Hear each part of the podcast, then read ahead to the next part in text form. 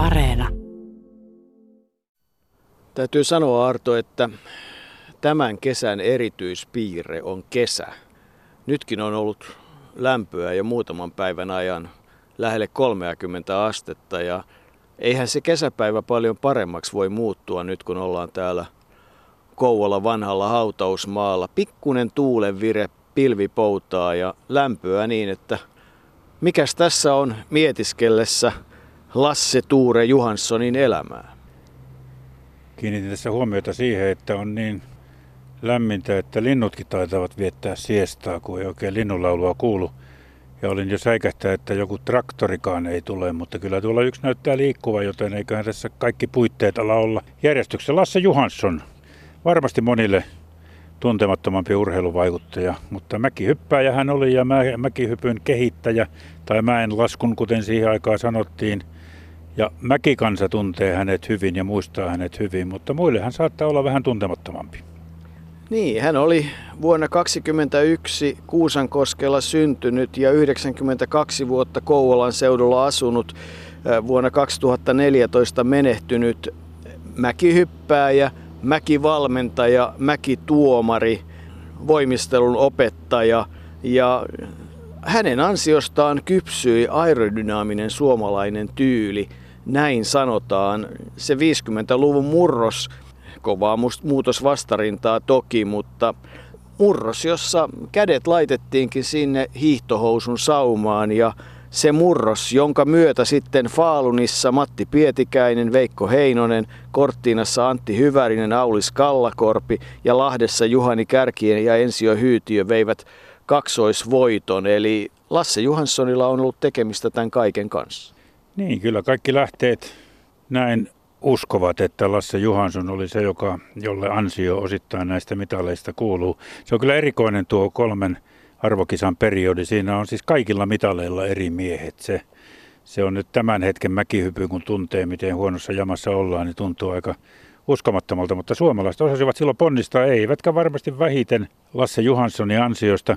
Ennen kuin mennään siihen dyylin kehittämiseen ja muutenkin Johanssonin lapsuuteen ja muuhun, niin se täytyy heti sanoa, että saimme tilaisuuden vierailla hänen kotonaan tuolla Kepsunvirran rantamilla. Hänen vaimonsa Helina siellä oli ja poika Jukka-Pekka ja hieno paikkahan se oli. Ja siitä istuimme aivan siinä yläpuolella, mistä Lasse Johansson ystävänsä Asser Kolpon kanssa sai idean vuonna 1955. Ja siihen rakennettiin siitä mäeltä. Se talo ei vielä ollut siinä, vaan oli pienempi talo, mäki sinne jokeen alas, josta pystyi hyppäämään sitten semmoisilla erikoisilla lyhyillä suksilla, jotka lähtivät jalasta pois. Kolme vuotta siinä hypittiin ja täytyy sanoa, että, että kun tätä urheiluhistoriaa on tässä tullut vähän seurattua ja etsittyä, niin oli kyllä sykähdyttävää nähdä, että siinäkin on tehty tietynlaista urheiluhistoriaa. Siellä käytiin ympäri maailmaa, norjalaiset, saksalaiset ottivat mallia ja olihan siellä Life-lehti Yhdysvalloista käynyt tekemässä myös artikkelia aika huima keksintö se on ollut ja todisti sen, että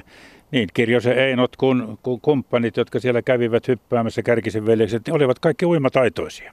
Kyllä joo, eli se ideahan oli se, että siinä oli semmoinen 30 metriä vauhtimäkiä, jota sillä se, semmoisilla lyhyillä 70 sentin suksen tyyppisillä tultiin alas jyrkästi ja sitten ne sukset pysähtyivät ja siitä ponnistettiin ja tultiin pää edellä siihen Kepsun virtaan, jossa syvyyttä sillä kohtaa on 10-11 metriä. Todella Hiihtoliittokin osallistui niihin kustannuksiin, antoi peräti 10 kiloa nauloja tekemiseen, kun pojat sen nikkaroivat. Ja siihen saatiin ne betonilaudat lahjoituksena. Ja, ja kyllä todella sulaa parafiinia ja vaseliinia siihen sitten laitettiin siihen levyn pintaan, josta ne sukset tulivat. Ja on siinä niillä neljällä Life-lehden toimittajalla ollut varmasti ihmettelemistä. Tämähän tapahtui heti sen jälkeen, kun Lasse Johanssonin oma ura oli päättynyt Moskovassa vuonna 1954, jossa jalka katkesi, kun suksi jäi kiinni ja hän kuukauden makasi Moskovassa ja ilmoitti, että nyt tämä poika lähtee Suomeen ja makasi sitten kuukauden Suomessa ja jo 55 todella sitten rakennettiin tätä, mutta silloin oma hyppääjä ura oli sitten ohi. Se hyppääjäura, johon kuuluu joitain kansainvälisiä voittoja ja yksi Suomen mestaruus vuodelta 1944, mutta että sen jälkeen oikeastaan sitten voi sanoa, että hänen vaikutuksensa on ollut suomalaiseen mäkihyppyyn siellä taustavaikuttajana aika merkittävä.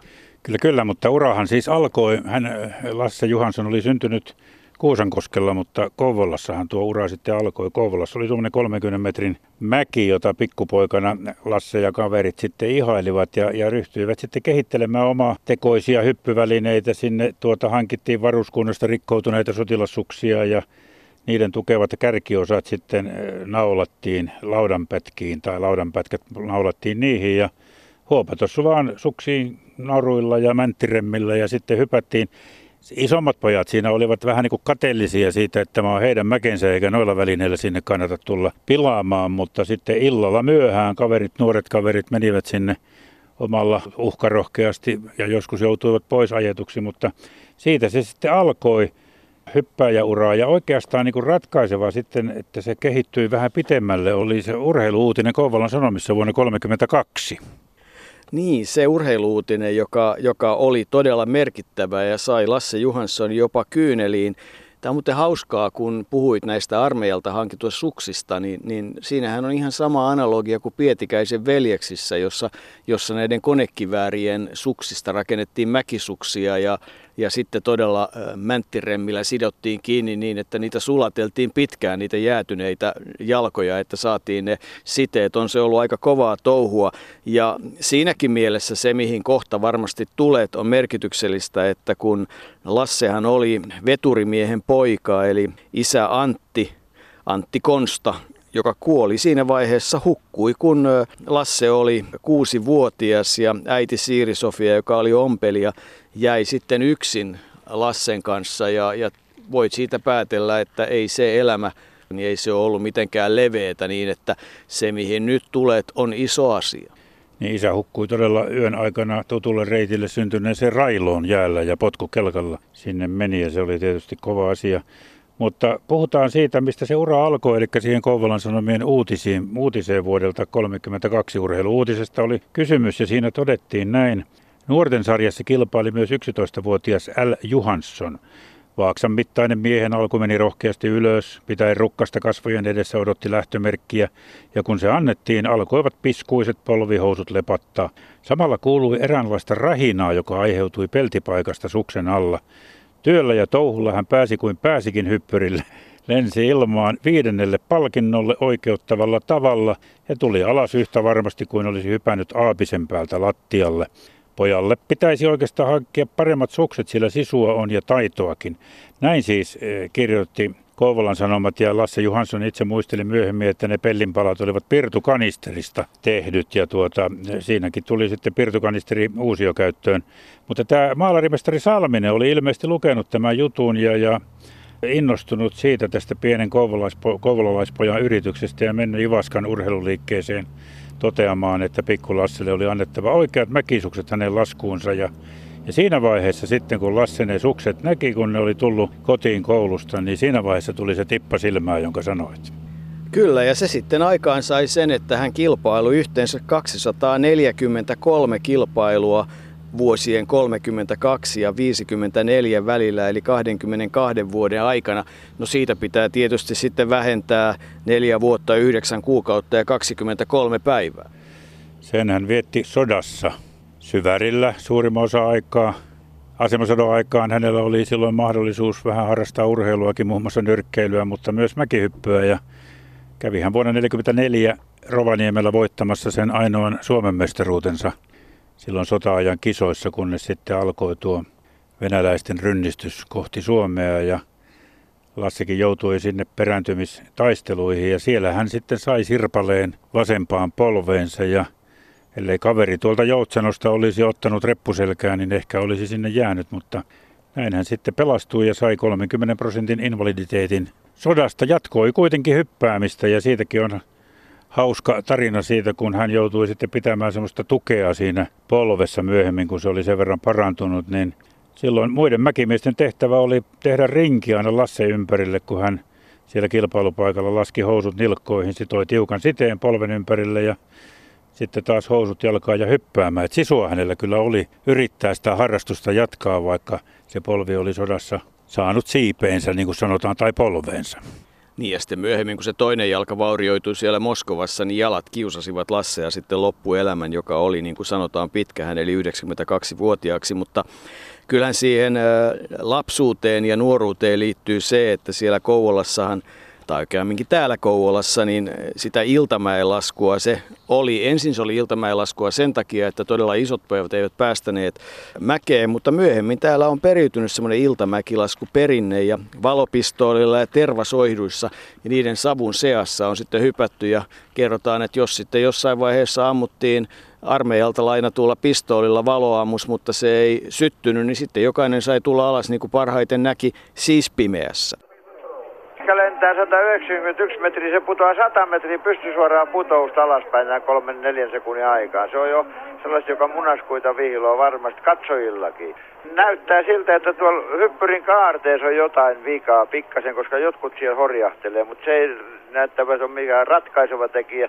Kun Matin hyppyy nyt kattoo, niin se hyppää paljon paremmin tässä isossa mäessä kuin pienissä mäessä. Silloin hallinta ja tyyliä paljon paremmin kuin, kuin pienissä mäissä. Ainoa mitä nyt voidaan, jos jossitellaan, niin olisi paremman alastulon voinut tehdä, mutta tällaisessa isossa niin se on pieni. No, olosuhteethan on parhaat ja mäki on hyvässä kunnossa ja järjestely on hieno. Tämä on, tämä on niin kuin, tilanne on niin kuin sanotaan järjestäjien puolesta hallinnassa. Minä sanoisin, että yhtä hyvin Norjassa, Holmenkollin kuin täälläkin ihmiset tulee retkeilemään tänne. Vuorokaudeksi koko päiväksi tulee retkeilemään tänne viettää päivän täällä. Jos kilpailu venyy puoli tuntia, tunnin tai kaksi, ei vaikuta mitään heihin. Ja, ja nyt ei pitäisi enää pitentää hyppy. Nyt, on, nyt ollaan siinä tilanteessa, että tämä on hyvä. No Lasse Johanssonin ensimmäinen merkittävä voitto oli oikeastaan vuonna 1939, kun hän voitti Salpausselällä nuorten kisat ja oli sitä ennen sitten päässyt tutustumaan myös tämmöiseen suomalaiseen puoluepolitiikkaan, nimittäin kun hän tykkäsi voimistella ja kävi sillä työväentalolla voimistelemassa, niin niin annettiin ymmärtää, että nyt se on kuule niin, että joko sä voimistelet täällä työväentalolla tai sitten hyppäät mäkeä siellä SVULn Kouvolan hiihtoseurassa, mutta molempiin ei suinkaan voi osallistua, että tässä vaiheessa voisi todeta, että oi aikoja, oi tapoja. Se oli sitä aikaa. Arvokisat jäivät häneltä aika vähiin. Hän oli Tyrkyllä kyllä vuoden 1948 San Moritzin talviolympiakisoihin, kun olympia-aate jälleen sodan jälkeen pääsi palaamaan, mutta siinä viimeisessä katsastuksessa ilmeisesti sitten kaatui ja ja joutui, joutui, ei koskaan päässyt joukkueeseen. Siellähän San Moritzissa Matti Pietikäistä kohdeltiin arvostelumielessä aika huonosti, mutta se on toinen juttu. Lasse Johansson ei sinne lähtenyt. Kyllähän arvokisoissa kävi kuitenkin kerran, eli vuonna 50 Lake Placidissa Yhdysvalloissa maailmanmestaruuskilpailussa oli siellä 18, ei ollut enää sellaisessa iskussa haavoittuneen polven kanssa kuin, kuin heti silloin sodan jälkeen, mutta ehti kuitenkin käydä arvokisoissa ja pikkuhiljaa hän sitten Aina tulee mieleen, kun puhutaan Lasse Johanssonista, niin tulee Matti Pulli, joka oli kanssa tuollainen. Pullin Matti ei ollut paljon itse mäkeä hypännyt, ei läheskään niin paljon kuin Lasse Johansson, mutta hän oli kiinnostunut kaikesta, mikä siihen mäkihyppyyn muuten kiinnostaa, millä päästään eteenpäin. Ja Lasse Johansson oli ensimmäinen ja hän rupesi niin kuin miettimään sitä, että kun siihen aikaan oli tämmöinen niin sanottu norjalainen valtatyyli, jossa käsiä pyöriteltiin ilmalennon aikana, oltiin vähän kuin variksia räpiköitiin. Ja Johansson rupesi ajattelemaan, että eihän tuosta voi olla hyppäjälle kuin haittaa. Että sehän lisää ilmanvastusta ja sitä kautta hypyt lyhenevät. Mä luulen, että iso kimmoke tähän isoon muutokseen on vuosi 1948, jolloin Lasse Johansson aloitti Vierumäellä ja hänestä tuli siis vuonna 50 liikunnan ohjaaja ja, ja väitetään, että KE Kustaa Emil Levälahti, josta myös olemme tähän sarjaan tehneet tarinaa, olisi ollut iso vaikuttaja. Siis äh, hänen ensimmäiset ammattinsa, hän oli ilmeisesti suorittanut jonkun hitsaajan tutkinnon ja teki sitten peltitöitä ja oli maalausliikkeessä ja, ja muuta sellaista, mutta vuodesta 50 eteenpäin sitten oikeastaan se muuttui se elämä, kun hän oli valmistunut sieltä Vierumäeltä. Hän oli ensin ikään kuin päivärahapalkalla mäkivalmentajana ja sitä jatkui sitten maajoukkueessa aina vuoteen 60 saakka. Mutta vuonna 58 hän sai sitten sen viran, jossa oli aina vuoteen 82, eli Kouvolan ammattikoulun liikunnan opettajana ja niin meille on todistettu, että ei Lasse Johanssonilla ilmeisesti Ei mäkipiireissä, ei urheilupiireissä, ei muuten, eikä, eikä koulupiirissä. Ei hänellä vihamiehiä ollut. Hän oli pidetty kaveri, joka toki osasi myös käytännön jekkuja. Hän oli tämmöinen pilailija ja jekkuilija, niitä on kaikenlaisia tarinoita, mutta niinhän mäkimiehet ovat aina olleet. Tuossa kun oltiin Kepsun virralla hänen kotonaan, niin vaimonsa Helina näytti siinä kuvia hautajaisista ja kyllä siellä Niilo Halonen oli pitänyt puhetta ja Heikki Hasu ja Veikko Kankkonen oli mukana, Antero Immonen. Kyllä mäkimiehet Lasse Johanssonin tunsivat ja Lassesta pitivät. Hän oli joviali mies, jonka elämässä oli sitten kaikenlaisia muita murheita, kuten se isän kuolema silloin, kun Lasse oli vasta kuusivuotias. Ja sitten Lassella, Lassellahan oli ennen Helinää vaimo Raili, joka myös sitten sai traagisesti hänen elämänsä päättyi. Ja, ja yhteinen poika heillä oli, joka kuusivuotiaana hukkui sinne Kepsun virtaan. Ei Lasse siitä itse jälkeenpäin kovin paljon enää puhunut toisen vaimonsa Helina ja poikansa Jukka-Pekan kanssa, mutta ilmeisesti se oli tietysti kova kokemus, kuten sotakin. Tosi sodasta hän kyllä mielellään ilmeisesti puhui. Hän ei kuulunut siihen ryhmään, joka vaikeni, vaan hän sitten kertoi näitä kokemuksiaan ja ilmeisesti selvisi myös henkisesti siltä osin erittäin hyvin on ilmeisesti myös ollut luonteeltaan sen tyyppinen, että kun ajatellaan hänen elämänsä, isä kuolee kuusivuotiaana, äiti jää yksin, äiti oli ompelija.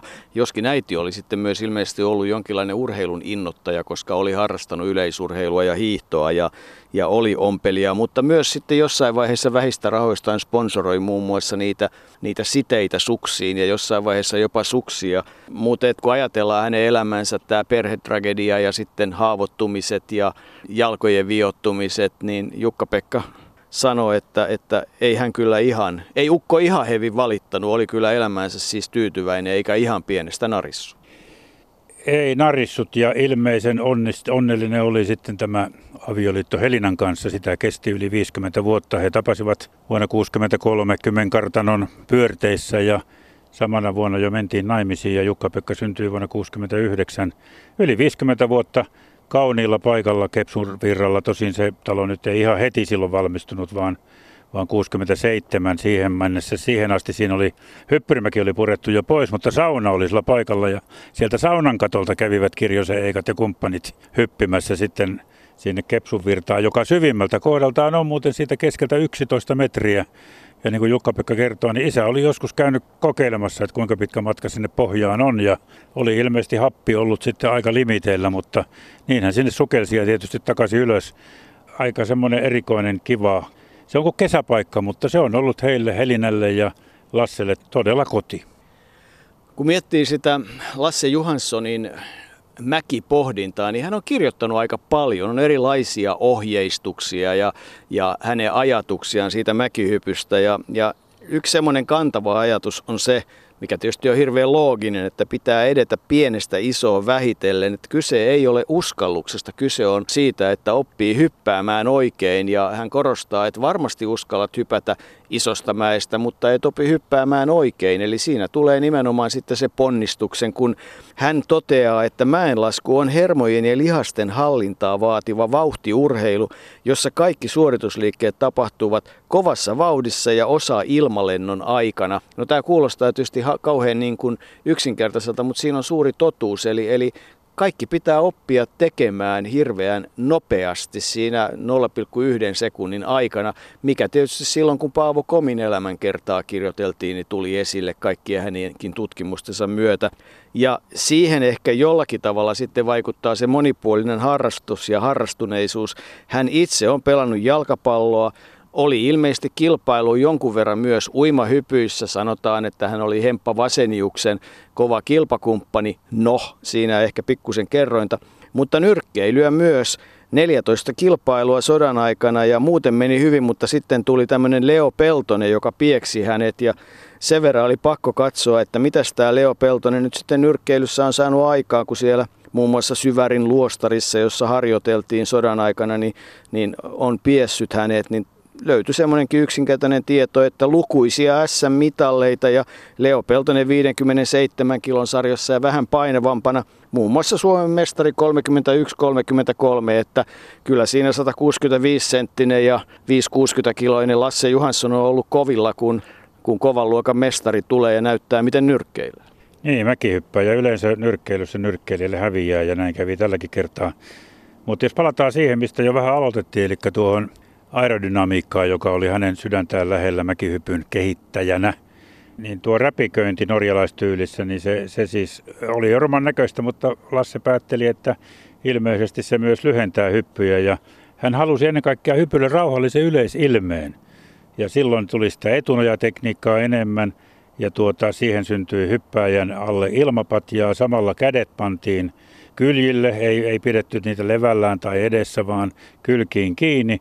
Ja sitten siteitä löysennettiin niin paljon, että sukset nousivat ylemmäksi ja, ja sekin tuli tämmöinen taso siihen, joka sitten kantoi lisää. Ja, ja Lasse oli jo ensimmäinen, joka totesi, että pitää uskaltaa nojata eteenpäin mahdollisimman suorana. Ja tällä tyylillä sitten Lasse joutui tuomarien hampaisiin periaatteessa, tai tämän tyylin käyttäjät, jotka katsoivat, että eihän tuo, eihän tuo ollenkaan sitä mäkihyppyä, mitä tässä on tultu tuomaroimaan. Ja uudesta tyylistä nyreät tuomarit puhuivat jopa kuolleesta tyylistä ja suolapatsaana hyppäämisestä. Ja sakottivat aivan samalla tavalla kuin kävi silloin, kun Jan Puglöf toi V-tyylin, niin siitä sakotettiin, kun jalat olivat levällä, vaikka itse asiassa tuo, tuomarit eivät sitä edes tornista nähneet, koska he katsoivat kuitenkin tämmöistä sivusuuntaisesti.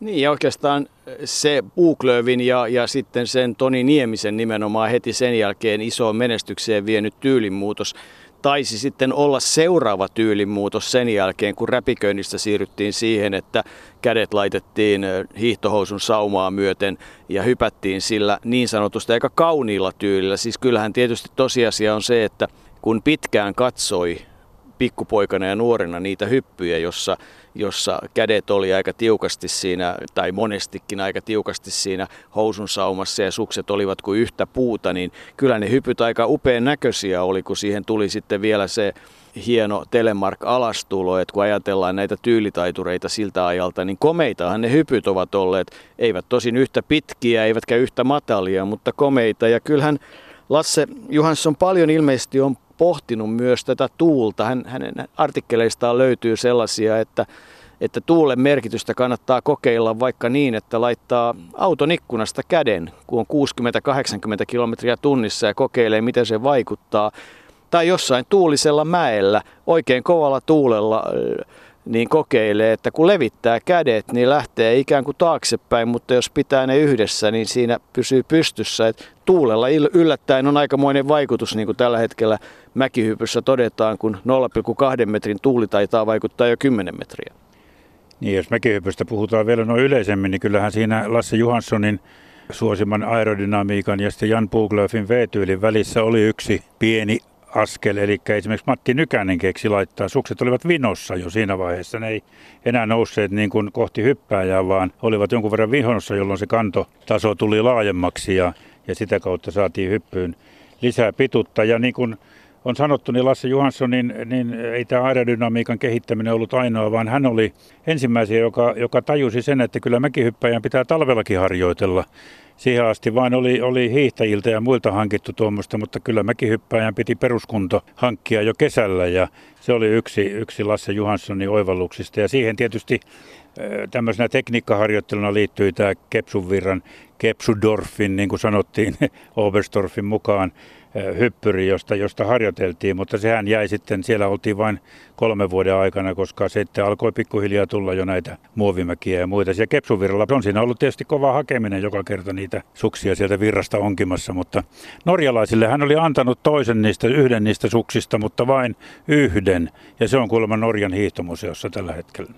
Ja tätä Lassen tyyliä, jota siis, ja tätä muutosta, jota hän ajoi, niin kaikki eivät todella, niin kuin sanoit, sitä kovastikaan kannattaneet. Merkittävä on ilmeisesti vuosi 1954, jolloin, jolloin Neuvostoliiton Viktor Andreev oli kovasti sitä mieltä, että tämä Lassen ajatus on ihan oikea. Ja, ja muutenkin sitten löytyy kaikenlaisia sellaisia pieniä yksityiskohtia. Yksi sellainen on Aaro Laakson koneellinen mittauslaite, joka jäi oikeastaan mätänemään Hiihtoliiton toimisto. Lasse oli mielellään mukana varustekehityksessä ja tämä oli tämä Laakson koneellinen mittauslaite sillä lailla mielenkiintoinen, että jo hänen aikaansa niin sillä olisi 10 sentin tarkkuudella pystytty mittaamaan ne hypyt ja saman tien olisi sitten saatu se lukema sinne tulostaululle, joka tietysti olisi ollut aivan uutta ja ihmeellistä, koska tietysti aina puhuttiin myös sitä, että kun tuomarit saattavat jossain tilanteessa olla inhimillisiä ja tehdä joko tahtomattaan tai tahtoen erilaisia mittausvirheitä, niin, niin tämmöinenhän tietysti sitten olisi ollut oivallinen asia.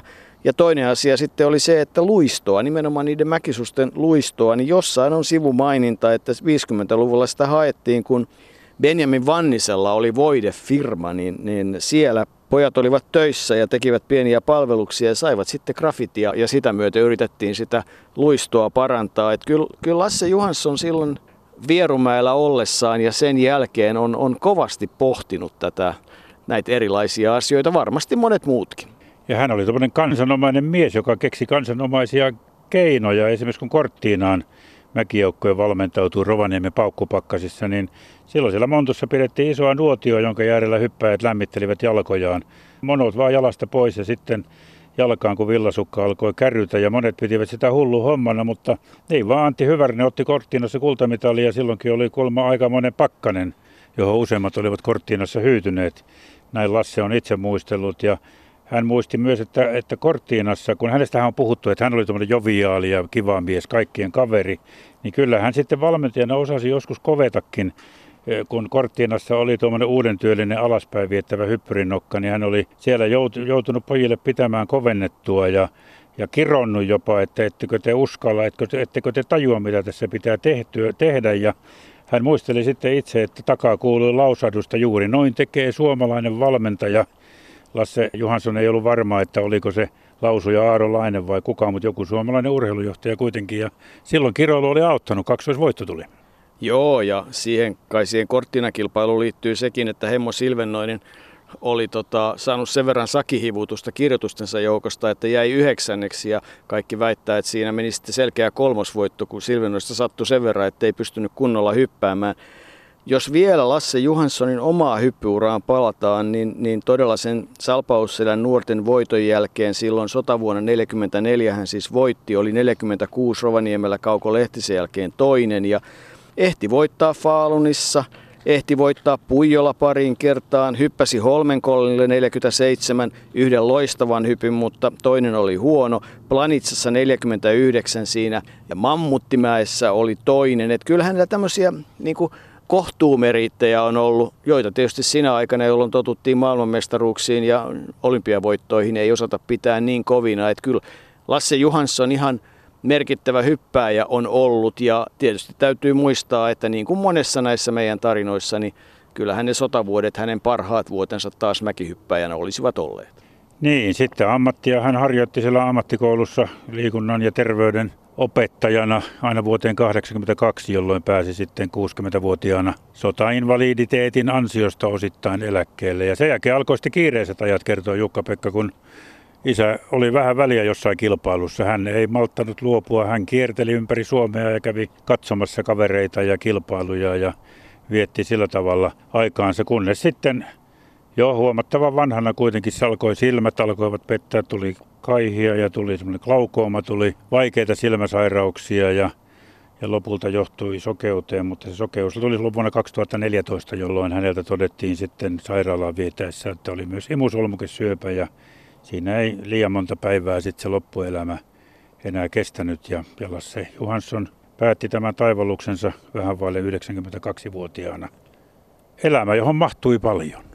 Kyllä, ja johon tietysti liittyi paljon sitä Sodainvalidien urheiluliiton ja muuta toimintaa. Ja vihellellen hän elämänsä meni paljon, vihelteli, ei pilliäkään koulussa käyttänyt. Hän osasi sen taidon ja ehkä se omalla laillaan kuvaa sitä, että, että hän suhtautuu elämään sillä nöyränä ja kiitollisena ja rauhallinen on tämä viimeinen leposia täällä Kouvolan hautausmaalla yhdessä jo kauan ennen häntä edesmenneen pojan kanssa ja jossa paikka on sitten varattu myös Helina puolisolle.